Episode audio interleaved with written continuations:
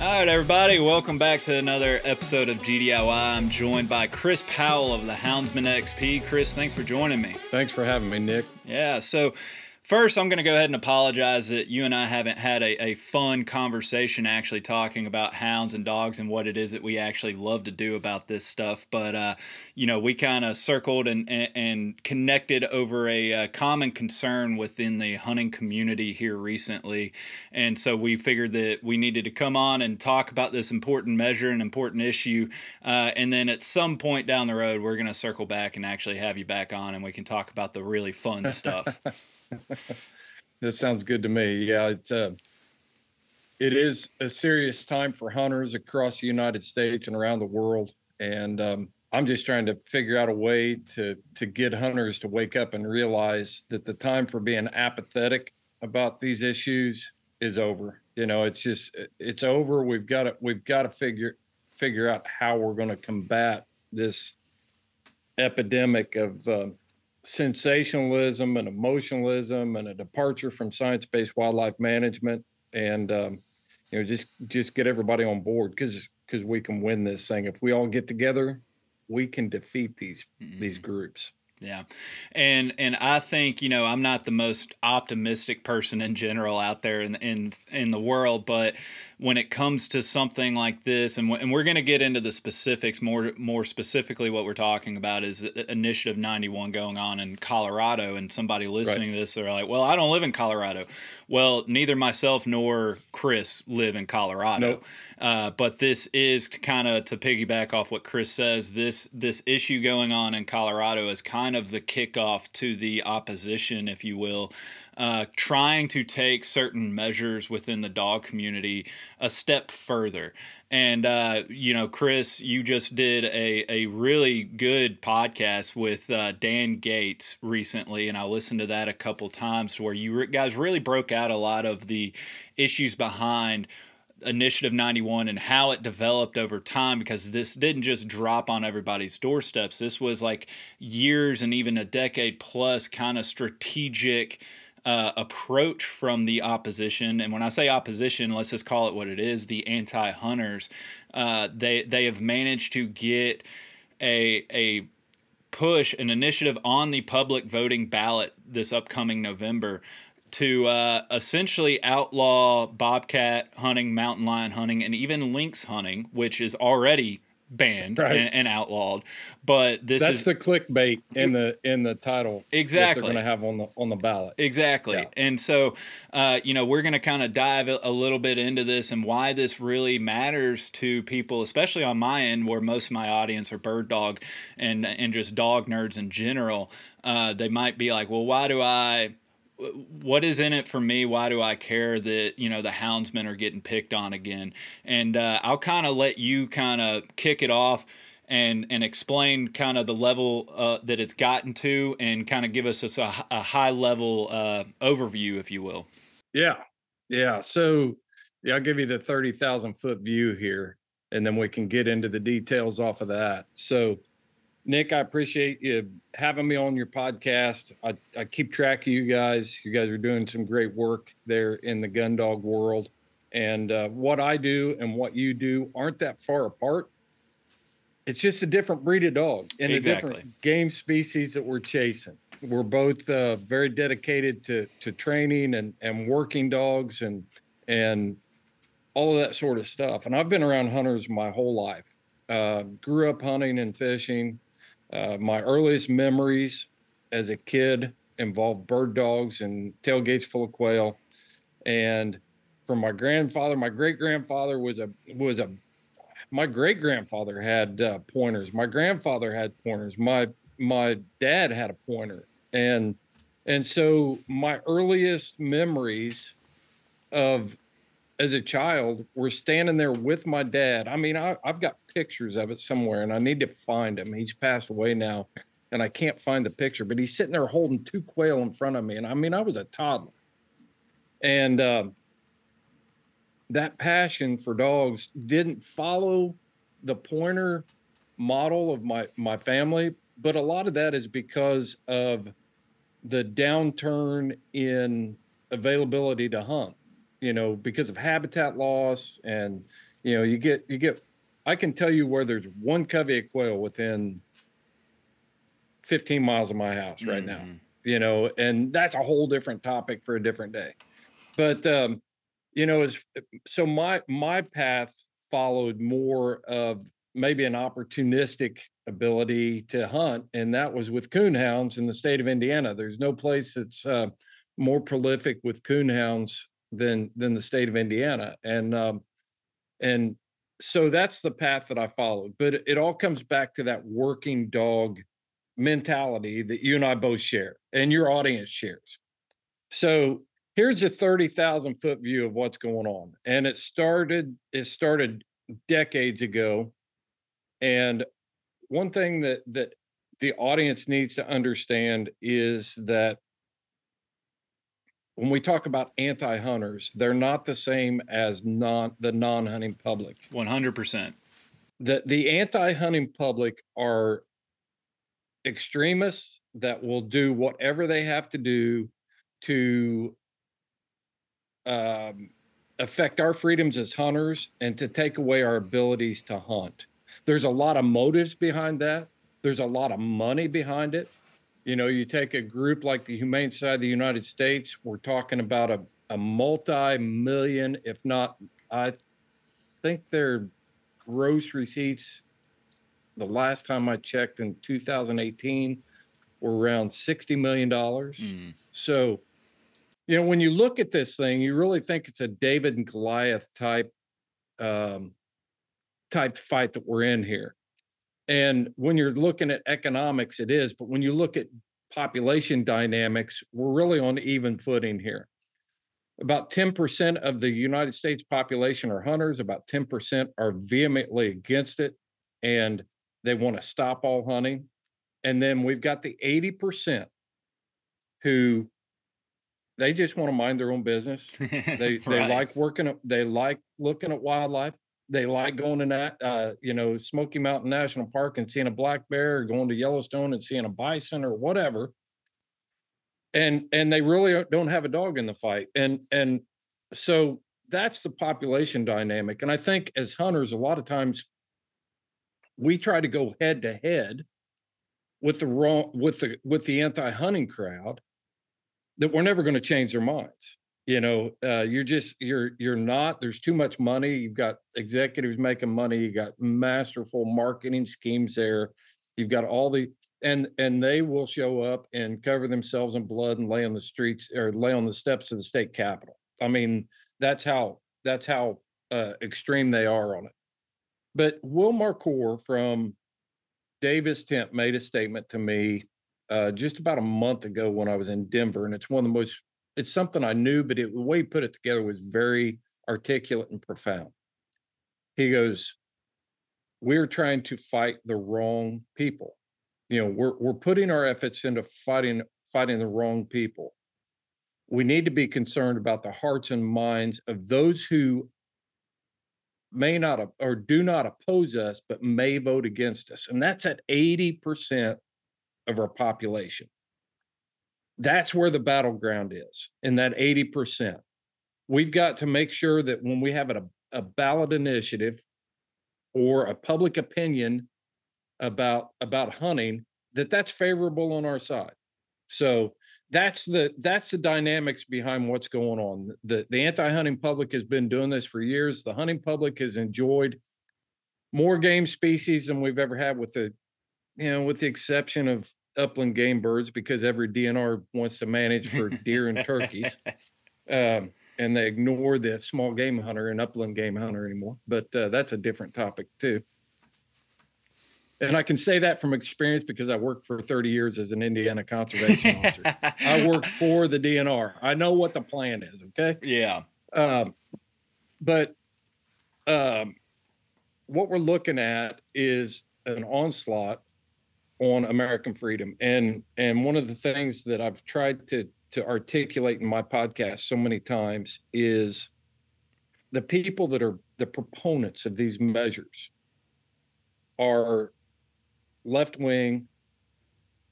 They they use emotional sensationalism, uh, anthropomorphism, trying to give feelings to animals, human human behavior to animals, all of this different stuff. They're also the same people that want you to drive an electric car. Okay, they want you to drive an electric car because it's good for the environment. They support wind turbines in the West, and they talk about the environmental effect, uh, benefits to that, but they never talk about the diversion of natural aquifers. They never talk about the devastation to our migratory game bird populations. They never talk about the fact that it's not a renewable resource. So that gives you an idea of who we're dealing with here. And and when we're talking about Initiative 91, it was filed in, uh, and we're calling it the the. We don't know what the final number is going to be in the state of Colorado. Right now, it's 91. When it's all said and done and it goes on the ballot, it could be Initiative 43. It could be Initiative 300 and some. But that initiative was proposed back in September, and it was it went through the title board hearings and everything was approved to go on the ballot. CRWM, Coloradans for Responsible Wildlife Management, uh, fought that all the way through. They challenged it, the language. They got trophy hunting taken out of the language, um, and and now we're in we're in the process of the proponents gathering signatures, and they need 200 and Dan, Dan Gates is hilarious. He's like they they need 236,438. I don't know. They need about a quarter of a million votes. So um, to get that on the ballot. And they're in that process right now. And it's it's important to note that, you know, especially on this podcast, you know, I've kind of been apolitical on everything over the years. You know, I, I, I firmly believe that people come here to listen about dog training and hunting uh, more so than political anything. But it, yeah, it, there's better people to talk about politics than me. Absolutely, and you know we all we all have our own personal beliefs and values and and what whatnot. But at the end of the day, you know, I've tried to keep it as apolitical as I possibly can. But the the fact of the matter is, is we're just kind of in a position now to where these efforts for the past few decades that have been kind of going under. Uh, they, they haven't been spoken about or highlighted in our community. They're now coming to the forefront, and it's not just Colorado, it's other states such as Washington and, and, a, and a few others that if we don't curb what's happening, it is going to spread. And, and there are mm-hmm. instances and examples of this that I can uh, point to in my own home state of Tennessee, which, as you said, you know, if, if you want to call this a left wing or right wing, whatever, Tennessee's not exactly a blue state, right?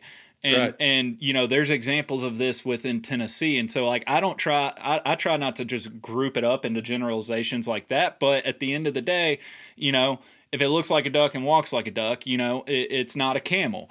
And this is just simply knowing who your enemy who who the people are that are trying to come and take away your hunting freedoms. Right. And and it's not you can't align it with political party. You can't align it with anything because eh, you know so i'm with you. You know we're not trying to tell people how to vote but in my experience hunters we just want to go out and hunt. We just want to be left alone. We just you know we know what the science is. We know that we've well we know i, I want to correct know. you there. We know you and i know but even so many people within our own community that hunt they don't know uh, you know, it, it, it, and they don't care, and they don't There's care. a lot of apathy because yeah. what you just said is us as hunters. I don't care if you're Democrat, I don't care if you're Republican, but when it comes to mm-hmm. hunting, at the end of the day, what you said is hundred percent correct. We just want to be left alone, and we want to mm-hmm. go hunt, and we want to enjoy our solitude, our time afield with our dogs, with our family, with our friends.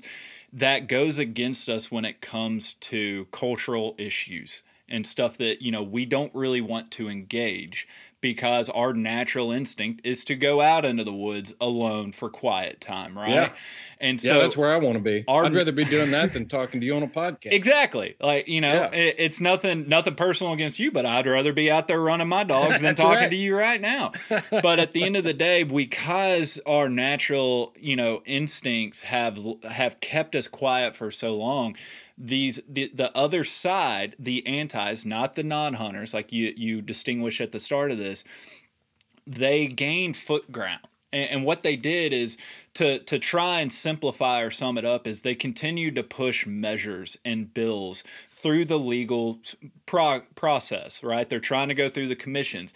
And ultimately, they knew that it they were going to fail. But every time they pushed something out there, they were promoting and campaigning and marketing their their emotion. It, they're getting everybody yep. emotionally lined up with them so that when it does fail, they have them and then they just go do another bill and push it through the commission. And then they got so big to where, to your point, now they need signatures and they've garnered all this support from all of their previous failed attempts to now they, they are accomplishing what they were really after. Let's get this on the public ballot to where the mm-hmm. language can evoke an emotional response from the average voter who is uninformed and like you said 80% of people don't have a, a real you know skin in the game or preference one way or the other they're just going to read like oh lynx I haven't seen, I don't, I don't think it's fair for people to go shoot lynx when it's already outlawed. But by them having an emotional tie to voting for that, saying, like, yeah, I don't want a lynx shot or a mountain lion shot, there's right. all of this other stuff in that bill that's on the ballot, such as e-collars. That that's what mm-hmm. really stood out to me on this. Is like, yep. okay, wh- where you fall on mountain lions and bobcats and lynx, you know, cats, and it, there's a rich historic tradition and houndsmen. You know, it to me like wherever you fall in that, if you're a dog person, if you're a bird dog person listening to this, they are trying to outlaw e-collars under this initiative. And that you, means for your bird dog too, right? And that, that to you back to your point, you're a houndsman. I'm a bird dog guy. Let's do yep. away with hound. Let's do away with bird, and let's just say we're dog people. They are yep. outlawing tools that we utilize in our everyday lives and how we hunt because they just don't want people hunting mountain lions and bobcats that goes directly in the face of science back management. Yeah, I want to justify something and and give you some verification uh, on what a comment you made. You know about the the anti-hunting public or the anti-hunting groups that chip away. We call it we call it death by a thousand cuts. Okay, but to verify and justify what you said, so this is their third attempt to come after lion hunting directly. In 2019 they tried to push push it through the natural resources commission in colorado and it failed.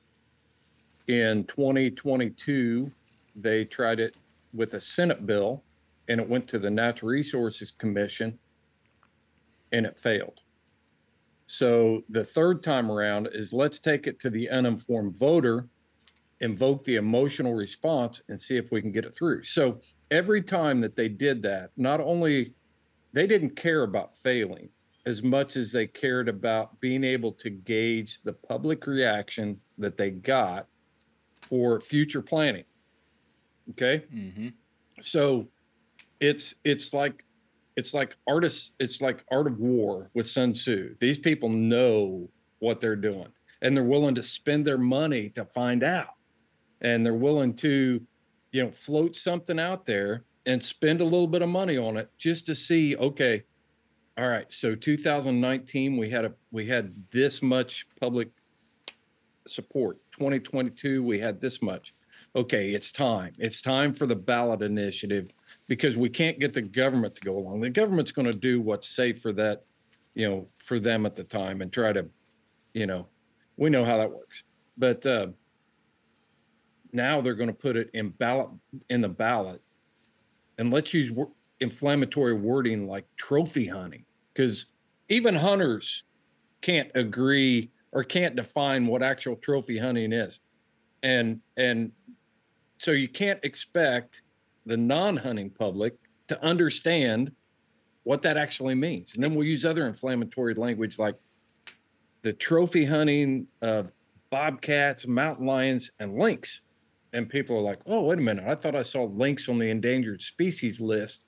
So obviously, they can't say, "Well, we support the lions and bobcats, but we don't support the lynx." It's either yes or no. So it's very strategic. Mm-hmm. I, I mean, hundred percent. Uh, and you bring up a good point to where even within our own hunting community, we can't even agree on really the terminology of trophy hunting. I mean, me, you and I are talking. If people are watching this on YouTube, I got trophies behind me, right? Mm-hmm. Everything, it, you know, when I shoot, I I try and take a something to remember that hunt or that moment with. That's technically a trophy.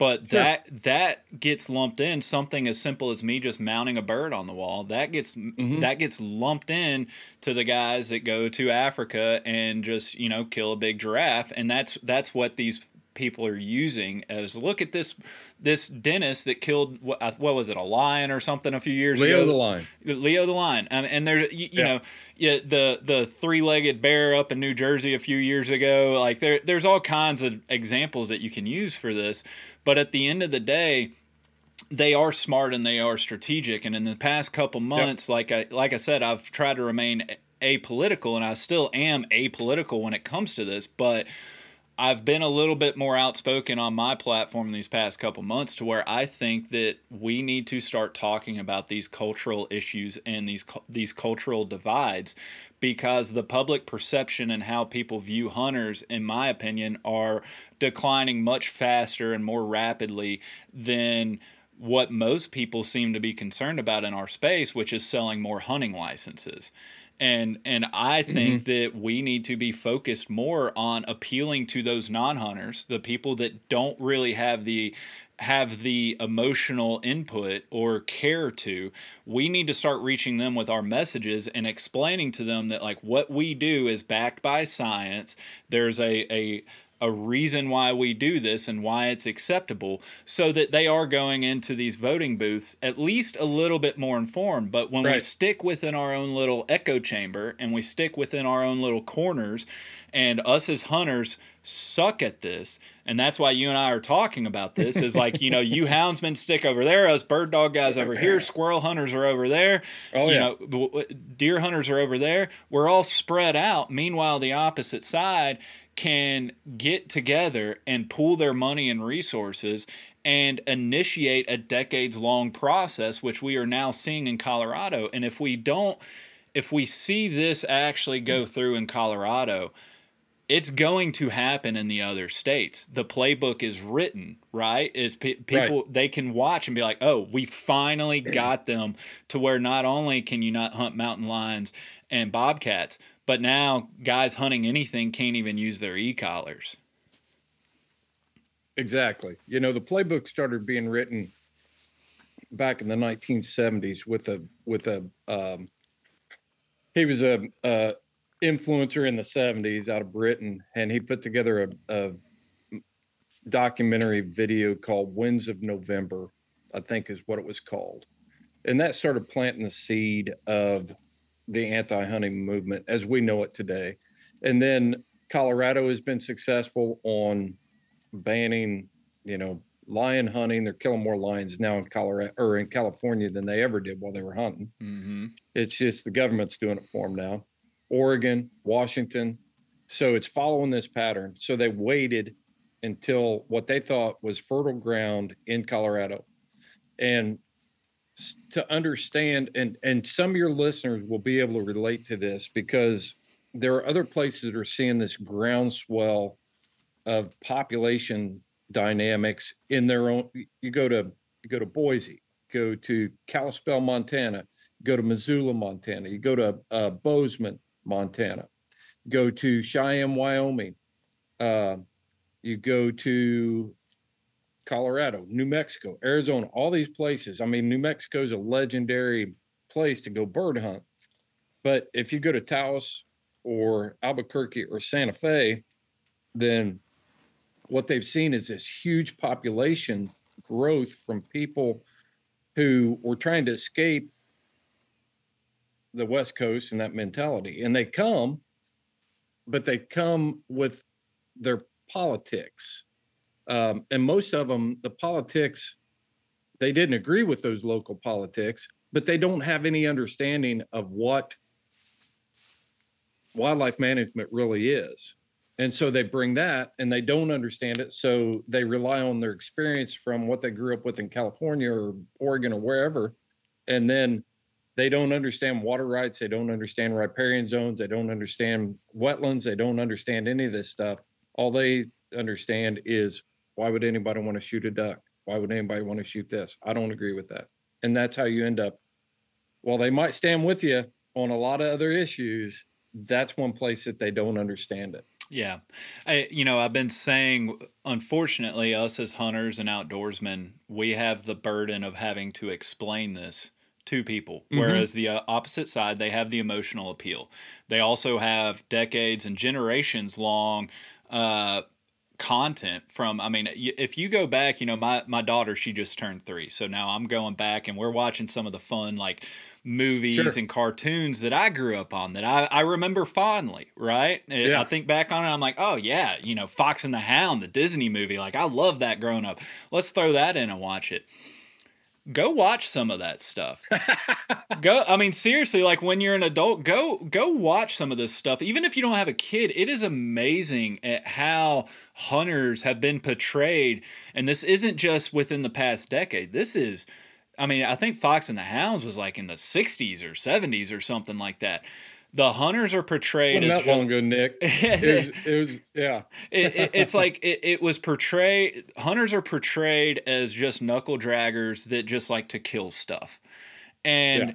and I mean when you're grown up on that generations have like it's going to invoke a certain level of emotional sure. response and so you know when you start factoring all that stuff in is it really doesn't take that long for a movement to catch on it doesn't even take that long of a splash really when you factor in i mean again let's look at colorado recently this past year they released wolves back on the landscape right i think when that was voted on i think it was voted on only by like what was it like 1.4% of Coloradans? Yeah, it was less than 2%. It was 49 to no, it was a little over. Yeah, it was less than 2%. It was like 49.6 to 51.2. And and this is what was shocking to me is there's a couple aspects of the wolf measure in Colorado. A, I didn't hear much about it until after it passed. So that that was kind of a failure of outreach from, you know, whoever. But in the process when it was passed, by the time it passed and by the time they released wolves, wolves naturally entered the state on their own accord. Yeah, there was no there. there was no reason to to introduce them. And so uh, you know, back to our point about the science back management is I'm not going to sit here and say the non-hunter that goes in the booth and votes on it, they're not doing it with bad intentions or out of maliciousness. They truly are ignorant to other alternatives or why we do what we do or why it's backed by science but but you know even the science backed terminology that can be tricky when you live in a post covid era where a lot of people don't trust science I at all anyway that. yeah science was weaponized during covid yep. you know 100% it was weaponized by all kind our culture um, mm-hmm. um, with trying to st- i'm trying to be apolitical here uh, so now you've got a divide in science. And when you say science-based wildlife management then you, the only thing people hear is science. And all we know post-covid is science is evil if you're if you're um, you know in that camp. Mm-hmm. both sides i think will say they don't trust science anymore. Yeah. But the the solution to this, Nick, is for us as hunters, we have to understand and take back control of this narrative. And that includes you being able to sit at the, you know, we in a couple months here we'll have Easter coming up and we have family gatherings and you get together at grandma's house and you have ham and you you go to the Easter egg hunt and all that kind of stuff there are going to be people at that party in your own family who have no clue what's going on with hunting. And they're going to see your GDIY hat or your Houndsman XP hat or your whatever brand, you know, shirt that, and they're going to identify you as a hunter. And more and more people are showing up at these these types of family functions and being accused and villainized for being a hunter. So it's our obligation as hunters. And I always lay it out like this in 1887, Bird Grinnell and Teddy Roosevelt saw that there was a problem with wildlife populations on the North American continent. And they started working towards this conservation model to restore wildlife populations. That was how I'm not going to do the math on it, but what is that? 100, almost 150, over 150 years ago, that this movement started from hunters. Hunters started this. They got support for it. It eventually turned into things like the Pittman Robertson Act, where hunters stepped up and said, yes, tax us for guns and ammunition and outdoor equipment. And and we will pay the bill to restore this.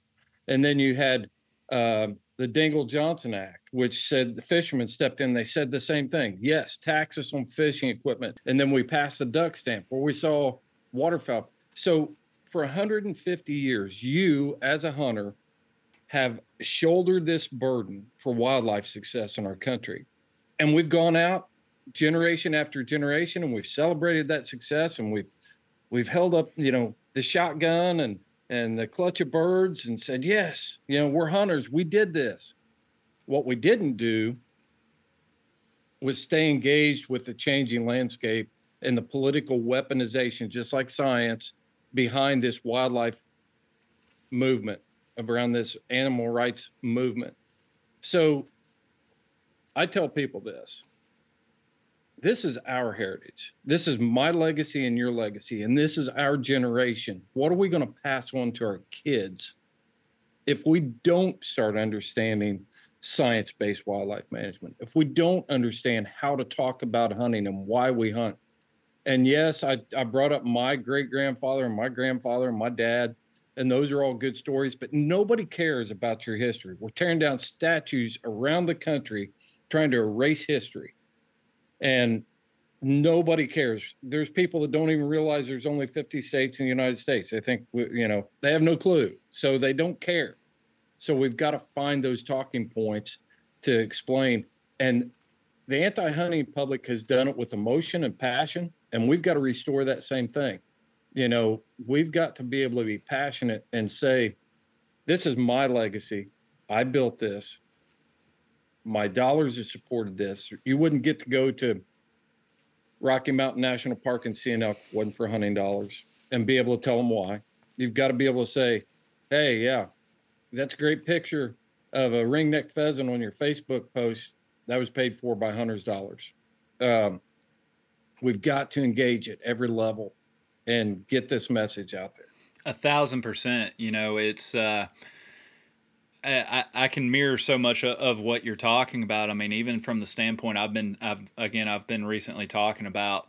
People ask, what can they do? What can they do? Mm-hmm. Engage mm-hmm. in the conversation. No longer, don't just wave people off like, oh, they just don't get it. They'll never get it. They're it. Crazy. They're crazy.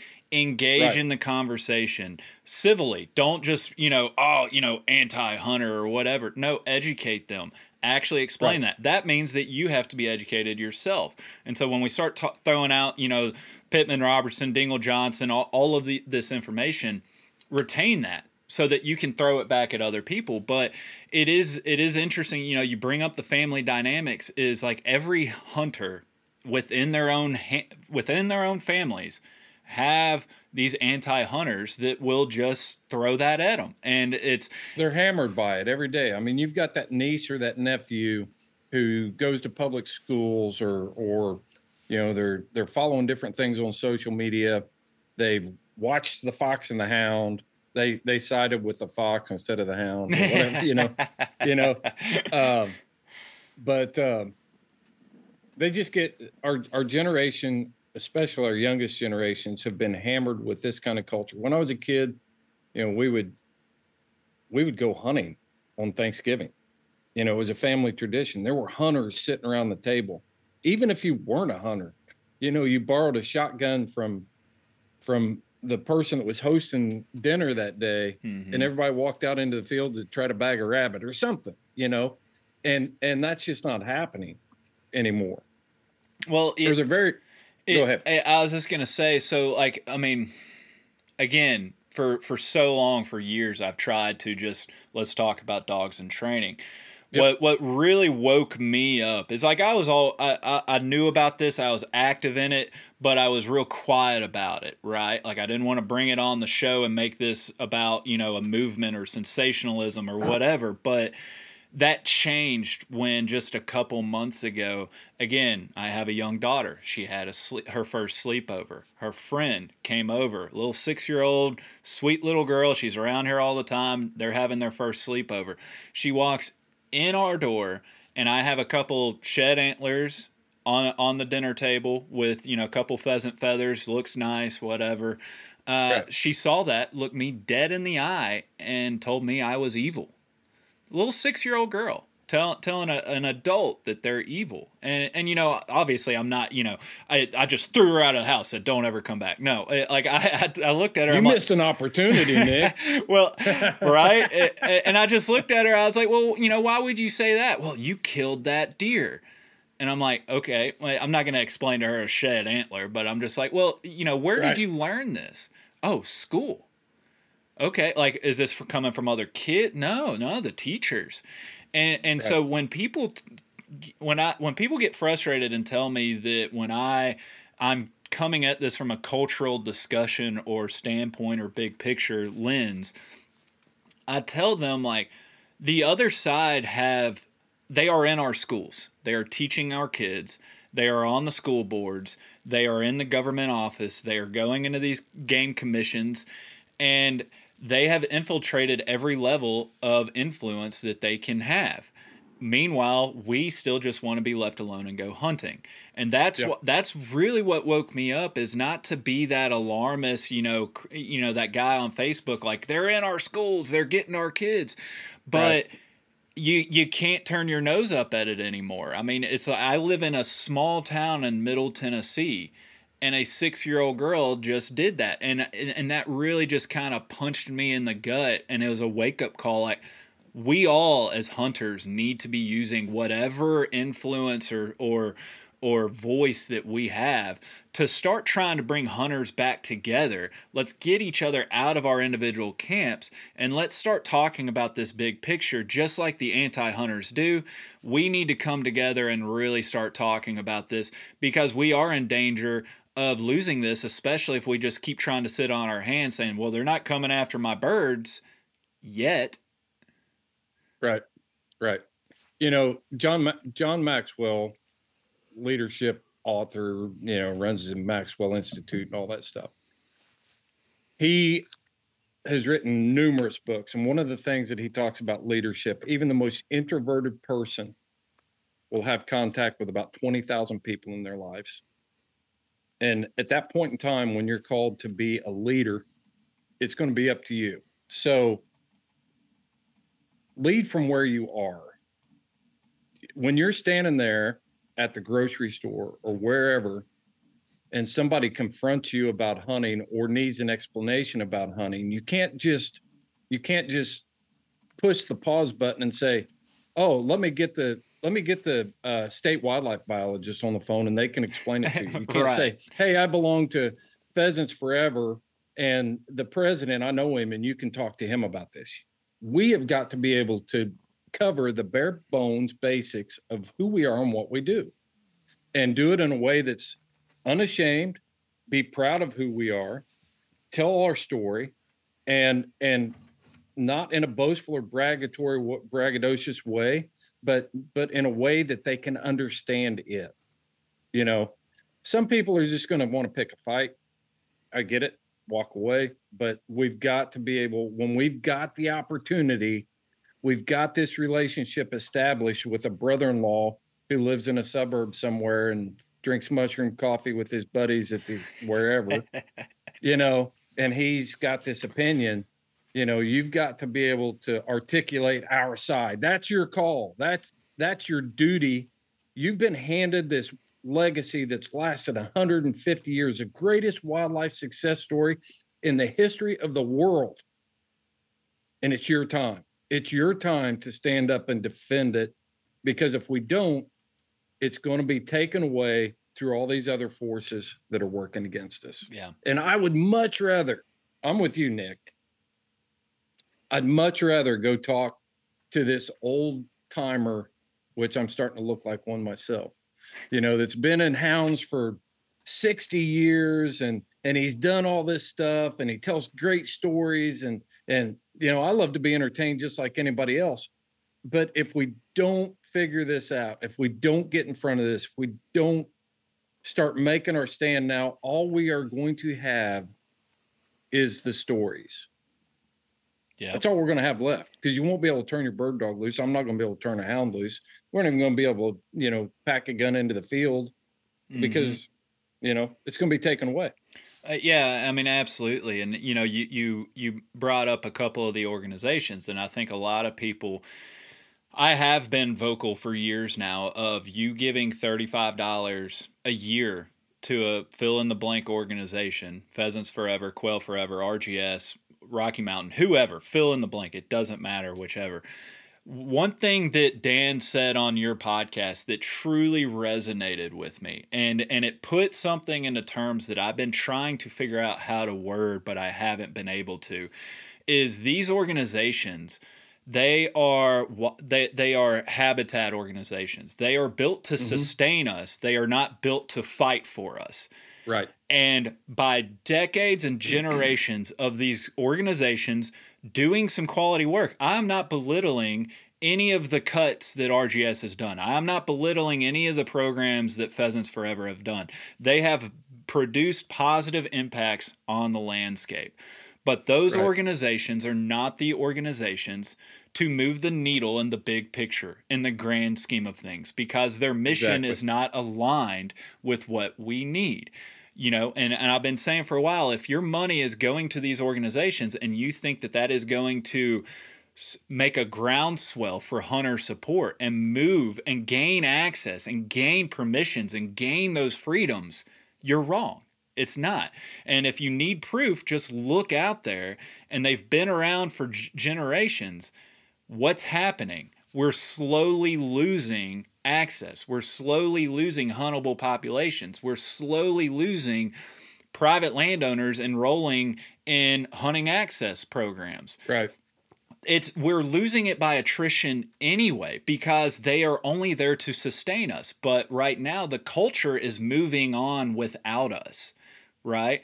And so I think what? it's imperative for people to really start paying attention. And if your money's going to somebody or an organization, that they don't have some kind of political lobbyist or some kind of mission that not only tries to protect what we have, but regain what we've lost, then you need to start thinking about where else to put your money. Uh, you know, the the part of that, I agree with a lot of what you said and this is going to be the optimistic part for me because I'm not by nature an optimist either. I'm very skeptical. right. I'm very. Uh, you can tell by listening. I worked for the government for for 30 years, and and and I'm anti-government to in a lot of in a lot of ways. All right, um, Ron Swanson. yeah, I'm not a separatist. You know, I'm I do have my industrial strength tinfoil hat over there on the counter. I didn't wear it for your podcast. Gotcha. You said you're going video, but as soon as this is over, it's going back on. Um, but the the thing that these groups have done is they have given hunters a sense of an of identity. Exactly. You know, I want to put my uh, Rocky Mountain Elk Foundation sticker on my truck. I want to wear that hat when I go to you know the new hunting show to show my support. I'm part of the team. I we get that. You know, but if these organizations are a 501c3 in theory, and according to the IRS, they cannot dedicate more than 20% of their gross receipts to political action movements. So if you donate $10 to whatever alphabet soup conservation group, if they're 501c3, they can only take two and put that towards a political action movement. A 501c4, like Coloradans for Responsible Wildlife Management, has the ability, and I'm no accountant and I'm not a tax lawyer, but they can be involved in political action. What we're seeing from places, some of these groups, I'm not going to call anybody out, I don't want to get it wrong, is they're starting to form foundations and things that are classified as 501c4 so they can put more money in this. So they're getting on board. The optimistic part of this that I want to talk about is with this initiative in Colorado. I mean, I've I've testified in resources commission meetings, natural resources commission meetings. I've been a fly on the wall. I've been assigned there. You know, if it, they thought it was going to get out of hand, you know, they bring the you know the guys in the green suits and the guns, and we stand around the room to keep order. You know, uh, or stand in the back. Yep. But um, so I've been a fly on the wall of a lot of these, and I've never seen a groundswell of support like I'm seeing to oppose this initiative in Colorado.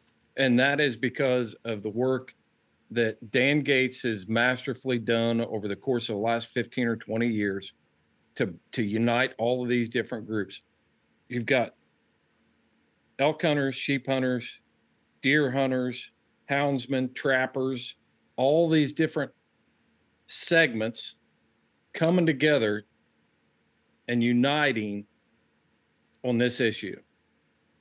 Rocky Mountain Elk Foundation, you know, they're seeing the bigger picture. And and I want your audience to understand that this is an important point.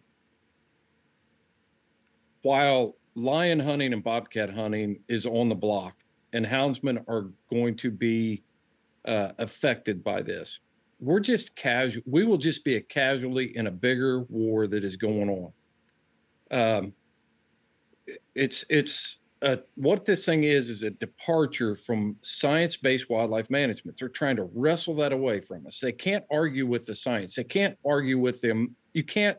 They can't argue with the amount of dollars that hunters have put into wildlife management since, you know, the 1930s. It's billions and billions of dollars, far more than than any person that that drives a Subaru and donates their money to ASPCA you know, at the sale of that that car. It's it's way beyond that. And so while maybe some of these organizations have been unable to do that in the past, right now I'm seeing them step up and do everything that they possibly can because they know what the real big picture is here. And it's not just houndsmen, it's not just mountain lions, it's not just bobcats it is going to be a game plan to incrementally death by a thousand cuts run through the whole gamut of of the hunting public and take that away from us mm-hmm. and it, it's good to hear that the groundswell is happening because again yep. you know optimism's not not exactly my first instinct uh, because you know I, I it's too easy to just see the bad right? You know, I, right. I have been harping on this. You know, uh, the Forest Service USDA executive order on on old growth forests and how nobody within our space spoke out against it. Nobody, right. none of these nonprofits that have taken, you know, they're more than willing to come to us with their hands out, but they're not willing to fight for us again. And and I understand that they can't really do a political campaign against something like that, but I still think that they need to do their part and get the message out, kind of what we're talking about. We need to engage in these conversations. But at the end of the day, as I always start off with, what can you do yourself? What can the individual hunter do? Stop looking to organizations to do something for you. Show up, make your voice heard, and, and take the fight to them. And something else that Dan talked about is even though that you guys had have a current groundswell now, that last Senate bill that went through, while y'all had a lot of people show up to fight for that, only a third still showed up because it snowed that day. And what do right. what do lion hunters do? What do houndsmen do when it snows? They go hunting.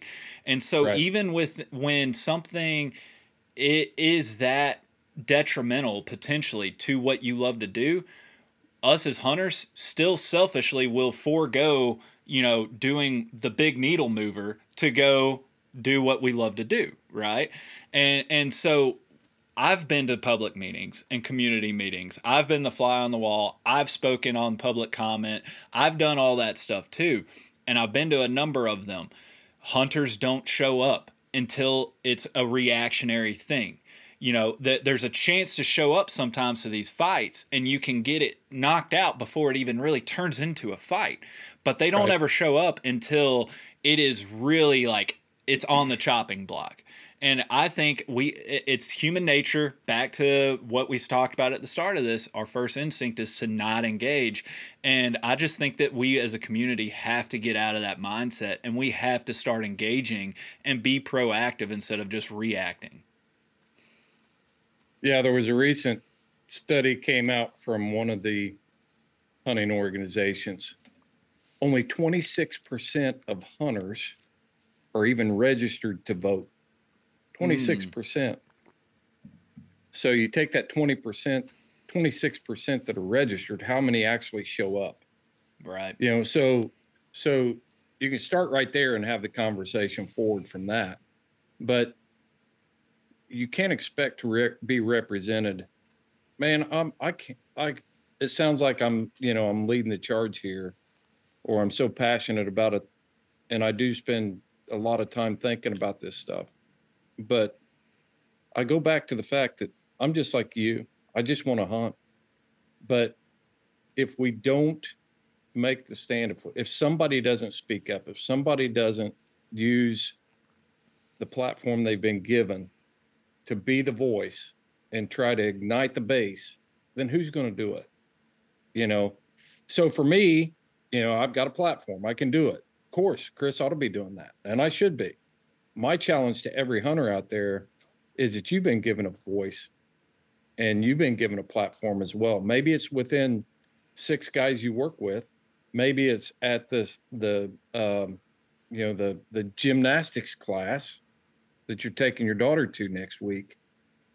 You're the one. They people don't see.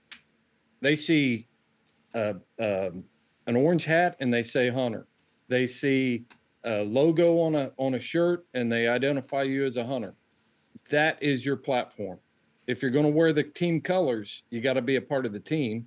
And it's time that we have those people stepping up to do their job. We're not all going to be Tom Brady, but we need kick returners too.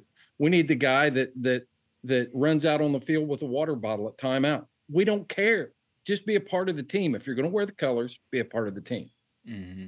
I, I agree wholeheartedly. And, and what's interesting is you have a platform, I have a platform, and to kind of tie everybody uh, tie this subject into my platform i have a lot of listeners that i hear from on a regular basis that they come to me just for dog training content. Yeah. They're not even yeah. hunters right? They're just dog people and, and there's quality dog training information so they'll tune in and i hear from them and so just doing this show, just doing content, naturally they're going to just absorb some of this me- messaging and some of this information just by listening to some of the episodes that I do that aren't 100% focused on hunting. It gets them in the door. And one thing that is I, have I've engaged in conversations with them is they'll even say like, "Well, I was hesitant to check you out just because of the name, you know, gun dog it yourself, like, you know, okay. it but they they hit play and once the information and the content comes at them, they're like, oh, this is actually useful, practical information. And then you get right. them in the door, you can start talking about the other stuff. But you can't just meet them at the door and be like, let me start talking to you about hunting hunting recruitment, right? Like, you right. know, you, you have to talk to them like they are human beings, right? That to your point, they just maybe weren't brought up in a hunting environment or or maybe they don't see the purpose of it or point of it uh, quite like we do. You know you have to you can have, I tell you a story related to that? Yeah absolutely. So and I didn't mean to interrupt you it's just uh, it's timely. And um, we were in an Uber in Denver Colorado. We got picked up in a Subaru Forester. This is a young lady probably in her mid 20s she's wearing a little knit toboggan thing, had the whole nose ring thing going on and black fingernails. She had it, she had it all going on, right? And so we're riding in this Uber to the event, and she asked the question, What are you guys in town for? Uh oh. the guy in the front, the guy in the front is is my uh, the guy that does video for us. He and he was like, "Oh boy, here we go." By the time we got to the event, she was, and this is just being prepared to talk. knowing what your message is, being able to speak about it confidently. By the time we get to the event, she's like, well, why wouldn't you want to manage wildlife based on science? If you've got the data, if you've got all the information, I don't know anything about mountain lion population dynamics and habitat improvement and and and all that stuff. She was relating all this stuff back to me. So don't ever give up or think that that you can't have an impact. She's got Facebook friends. She's got friends that follow her on TikTok or wherever. And she's going to be able to relate a story to them about an old fat hillbilly from Indiana that sat in her Uber and convinced her or talked to her reasonably about why it's important that we do science based wildlife management. Yep. It could have been anybody. It could have been, that could have been any person that was just picked up the Uber that day. Yep. So, you know, Bobby Bobby Knight, legendary basketball coach, made the statement. You know, there is no such thing as luck. Luck is where preparation and opportunity intersect. Yep.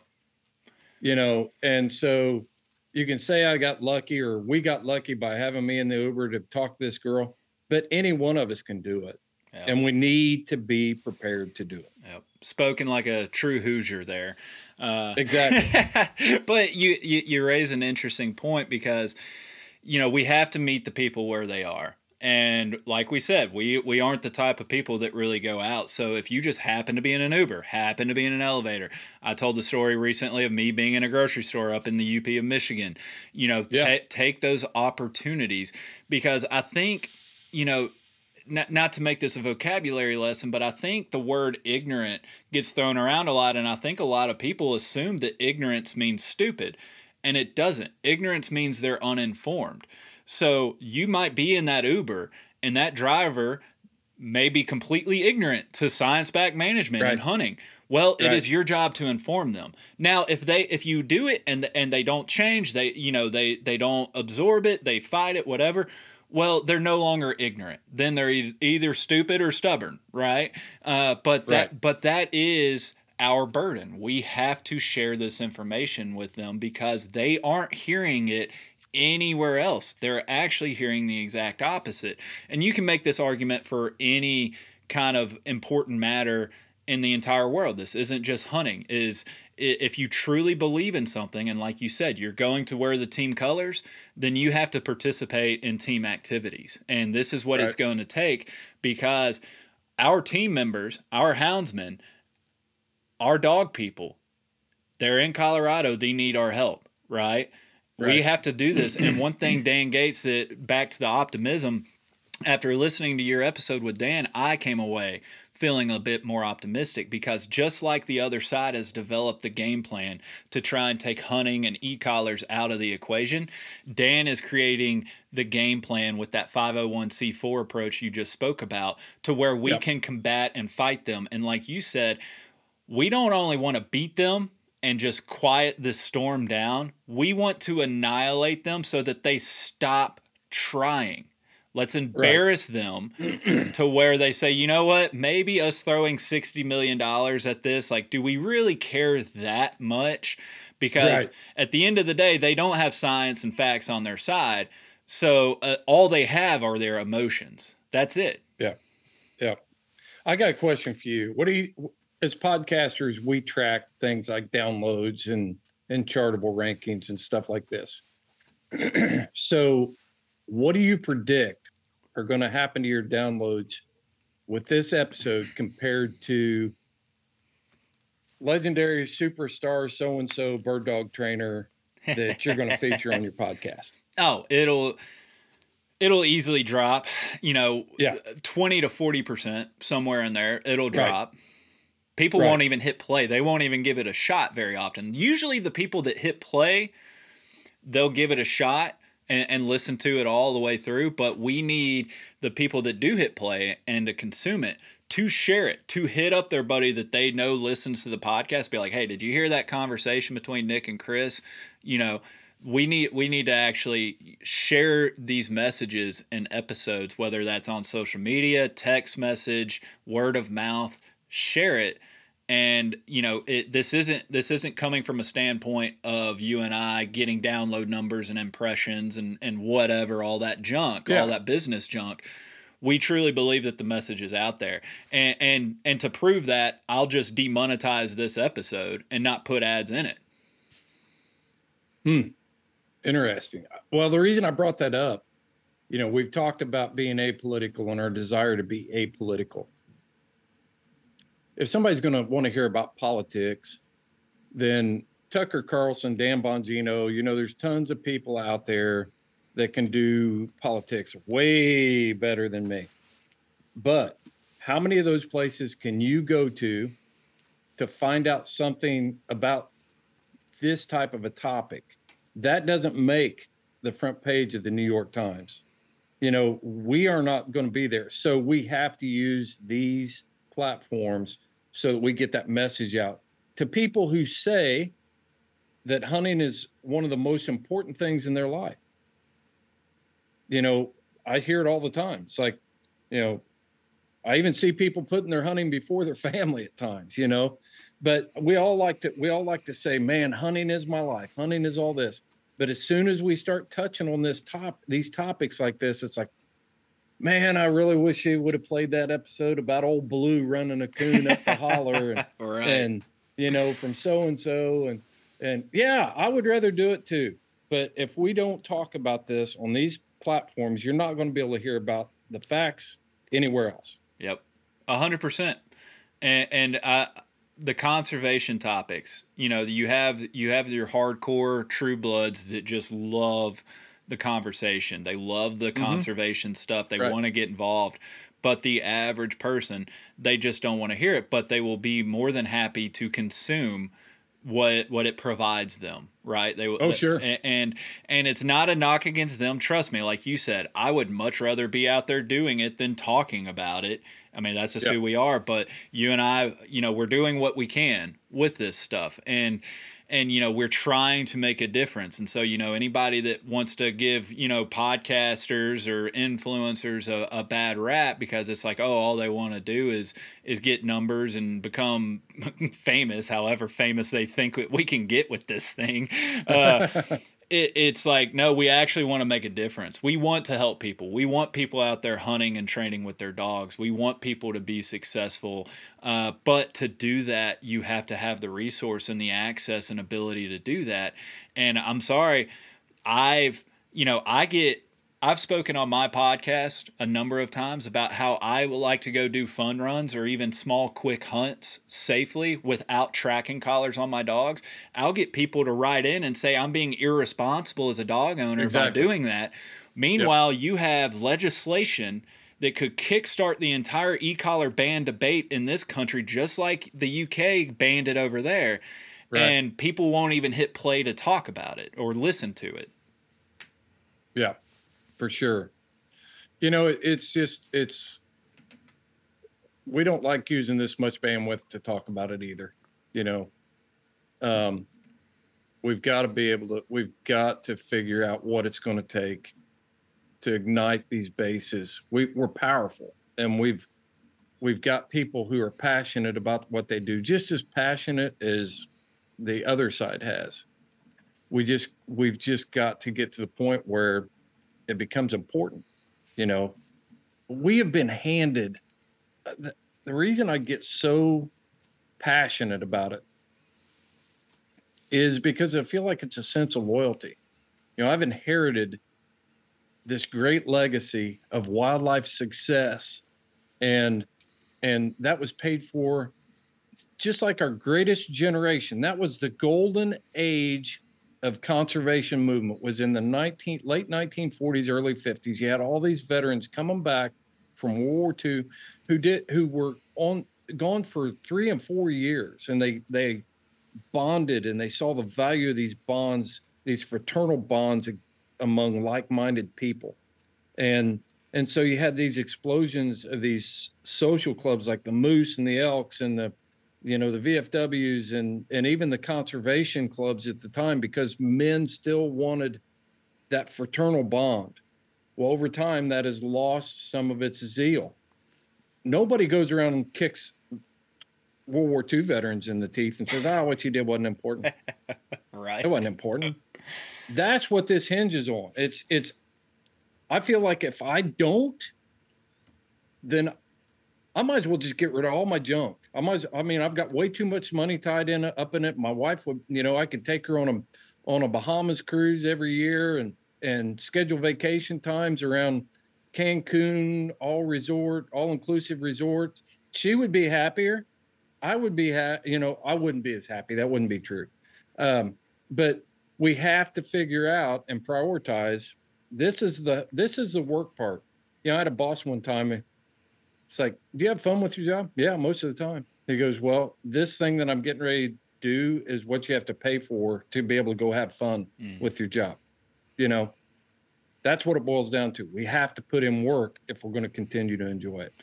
Everything good comes on the back of bad. Uh, I mean, truly, if you really think about it, if we if we hope to have this and we inherited it, it's our job to pass it on, right? And yep. w- and we can have issues. We can have our gripes with maybe the shape that it was in and, and how we inherited it. But at the end of the day, it was still something we inherited it. So mm-hmm. do we want to continue to allow something to decline and get worse for us to pass it on to our kids and our grandkids? Or do we actually want to improve it and then pass something that was better after we received it? To our future generations. And, you know, I hate talking about this stuff. I do. Like, I truly do not want to talk about this. I don't want to go to these community meetings.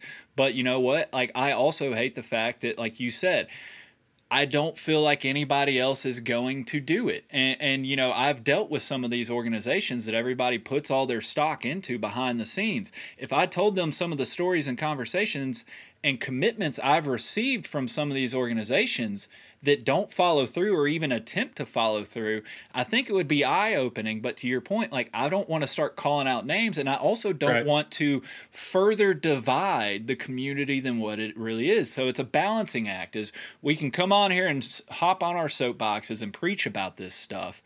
But at the end of the day, like we also have to tread a fine line because we could further the divide if we're not careful and approach this in the correct way. And and it's a constant balancing act. And and it's not lost on me that, you know, I could come on here and air a lot of dirty laundry. I could. But at the end of the day, does that really help what we're trying to do? No, we're just driving wedges at that point. You know, talking about inheritance, I always try to find metaphors and this is one I've been developing for a while about this sort of an issue. You know, you're talking about inheritances. I've got a clock on the mantle of my fireplace. And the story is that it was originally brought here when my family landed in Virginia in uh, the early 1800s. And it's, I inherited that. It's obviously it's valuable to me but if I wouldn't allow somebody to walk in my house and steal it right in front of me for mm-hmm. sure. And yet that's what's happening in the hunting community right now. These people are stealing it from us, the things we've inherited right in front of us. And you wouldn't, it, there isn't a person that listens to your podcast that would sit in the recliner, see some stranger walk into their house, take the clock off the mantle and walk out and not stop flipping through the channel or scrolling through their TikTok. And hunting, while that clock is important to me, if it disappeared, I'd find something else to put in a place in its place. You take hunting away from me, that's not just something I do. That is my life. That is my lifestyle. It's something that I identify with, something that I enjoy, it's something that I share with other people. It's something that I've dedicated my whole life to I put on a bulletproof vest every day and carried a gun to go to work for this. And and it doesn't take that. And I'm not trying to say I've got more commitment than anybody else, but that's how important it has been to me.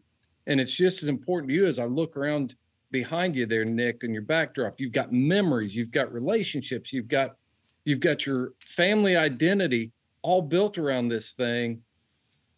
And people are trying to break in your house and steal it right in front of you and there's too many of us that won't put the remote down long enough or complain because they're blocking the view of the football game to you know hurry up and get the clock and get out of here so i can watch this football game right you know, nobody's willing to do that. And this means so much more to us. Yeah. I get wound up about it. But and I do too. And I tell everybody, you know, anytime I start get, getting preachy and getting on my soapbox, I always have. It, surprisingly, it's almost unanimously positive people that reach out and just say, "Oh, yeah. you know, I love it. You know, why don't you do more on that?" And it's like because that's not what this platform was. My show was not for me to come and be a political activist of of some sort, right? I do this mm-hmm. because it, it directly impacts what it is that we try to do and love to do. And so it definitely plays a part. But, you know, I get I get too passionate about it. It's easy for me to get on that soapbox and just, you know, just repeat myself till I'm blue in the face and people are sick of, you know, they're tearing their ears out of their heads because they don't want to listen to it anymore. But at the end of the day, we do need to have these conversations more often and louder and more productive. And and that's not just within ourselves, but again, outreach. But we have to fix our house first.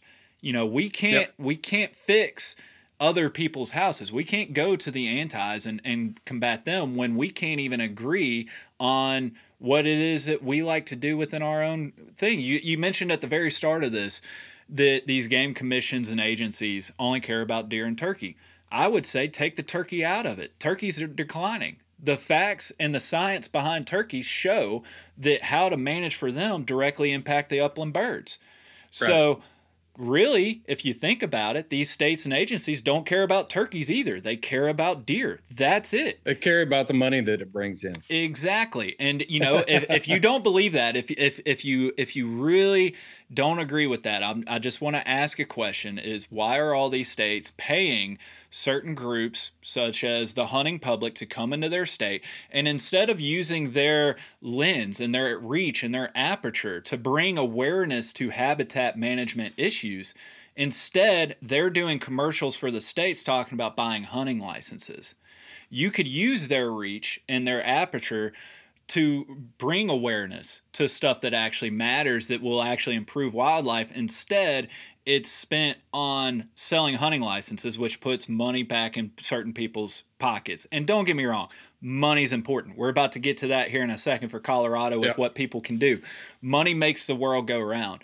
But also, I'm a firm believer in the allocation of the money is even arguably more important than just raising the money to begin with. How is that money being spent? And in my opinion, just dumping a lot of money into all these organizations that just continue to preach more and more and more and more. I have to ask when these organizations come to you, go look at what they're posting, what they're sending out on their emails. Have you seen anything from them besides them coming to you with their handout? You don't. You don't see anything. All you see are posts and emails saying, come donate, come donate, come donate.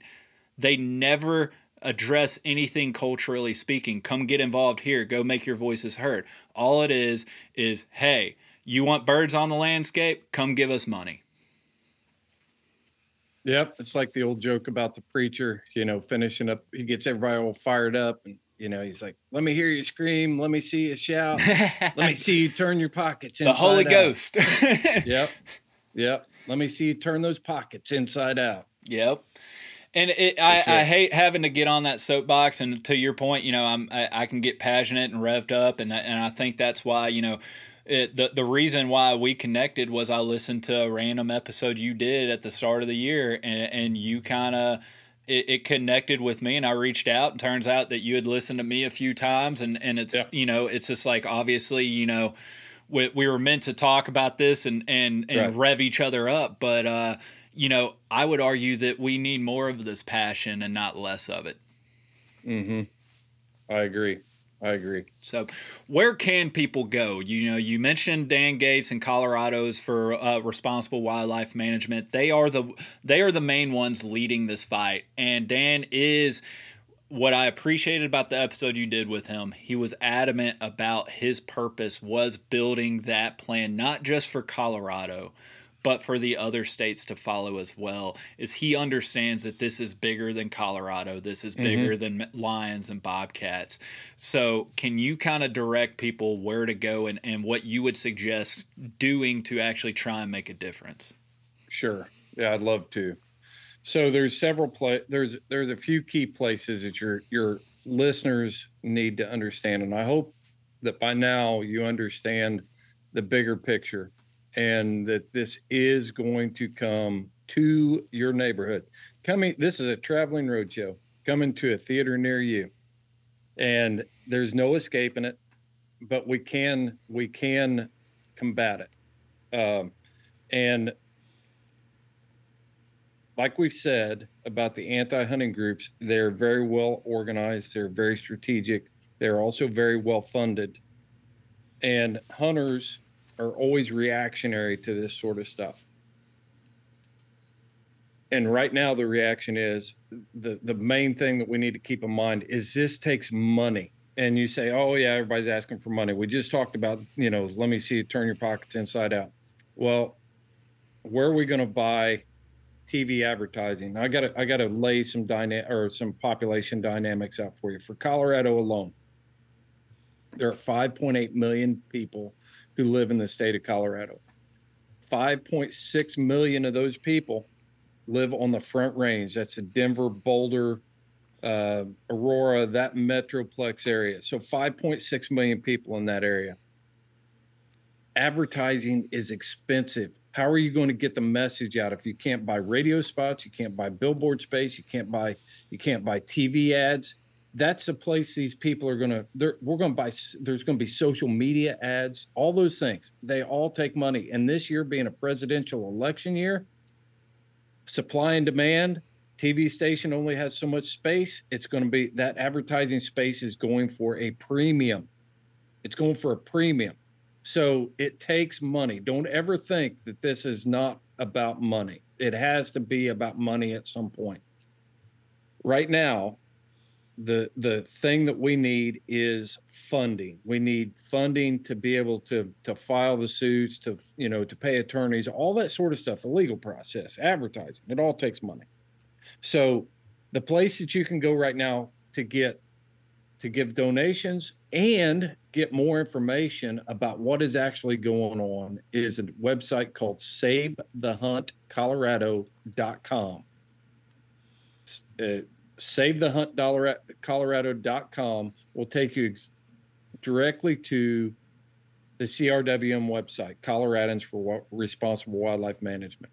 You'll be able to get all the current information about the bill initiatives or the, the ballot initiatives and what's being done there. Of course, you're not going to get the whole game plan because just like the other side isn't putting their game plan out, we aren't either. So you can go there. The other place that you can start following right now is a social media group. This is the um, um, another committee that it's called the Issues Committee. It has it's conforming to Colorado state law. There has to be an Issues Committee. That is called Colorado's Wildlife Deserve Better. And you can find all that information on social media. Colorado, Colorado Colorado's wildlife deserve better those two places. If you want to make donations, go to CRWM. And I'm telling you, every bit ha- helps. We've collected money now from all 50 states. Never even heard of that. So we've hit all 50 states, but we're not to those goals yet. You know, I don't know how much exactly it's been, you know, a couple million dollars. It's going to take millions of dollars to do this to be successful. Um, so go to CRWM, Save the Hunt Colorado, donate five bucks. Donate the cost of one cup of coffee this week to this fight. I would hate for there's going to be some there's going to be some some remorse on this thing if we lose it and you're sitting out there and listening to this and you know you had an opportunity to get involved there's going to be some remorse there's going to be two camps there's going to be people that are sorry they didn't get involved and regret it or there's going to be the liars that say, "Oh yeah, I supported that," you know, and they didn't do anything. So, if we lose, so man, that's that's we got to have money right now. Mm-hmm. Inform yourself. We're past the education point. We're behind the curve on that. Now we got to have money. Yeah. And all these links will be in the show notes down in this episode, including I'm going to put in uh, Chris's episode of the Houndsman XP with Dan Gates to go listen to that.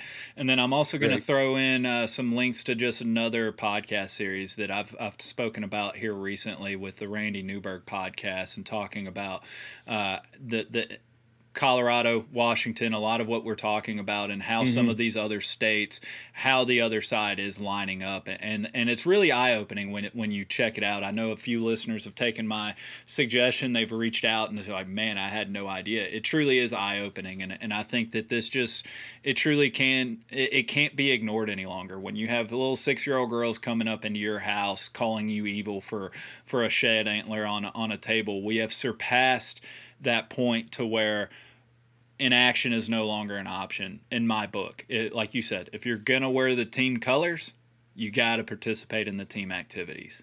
Right.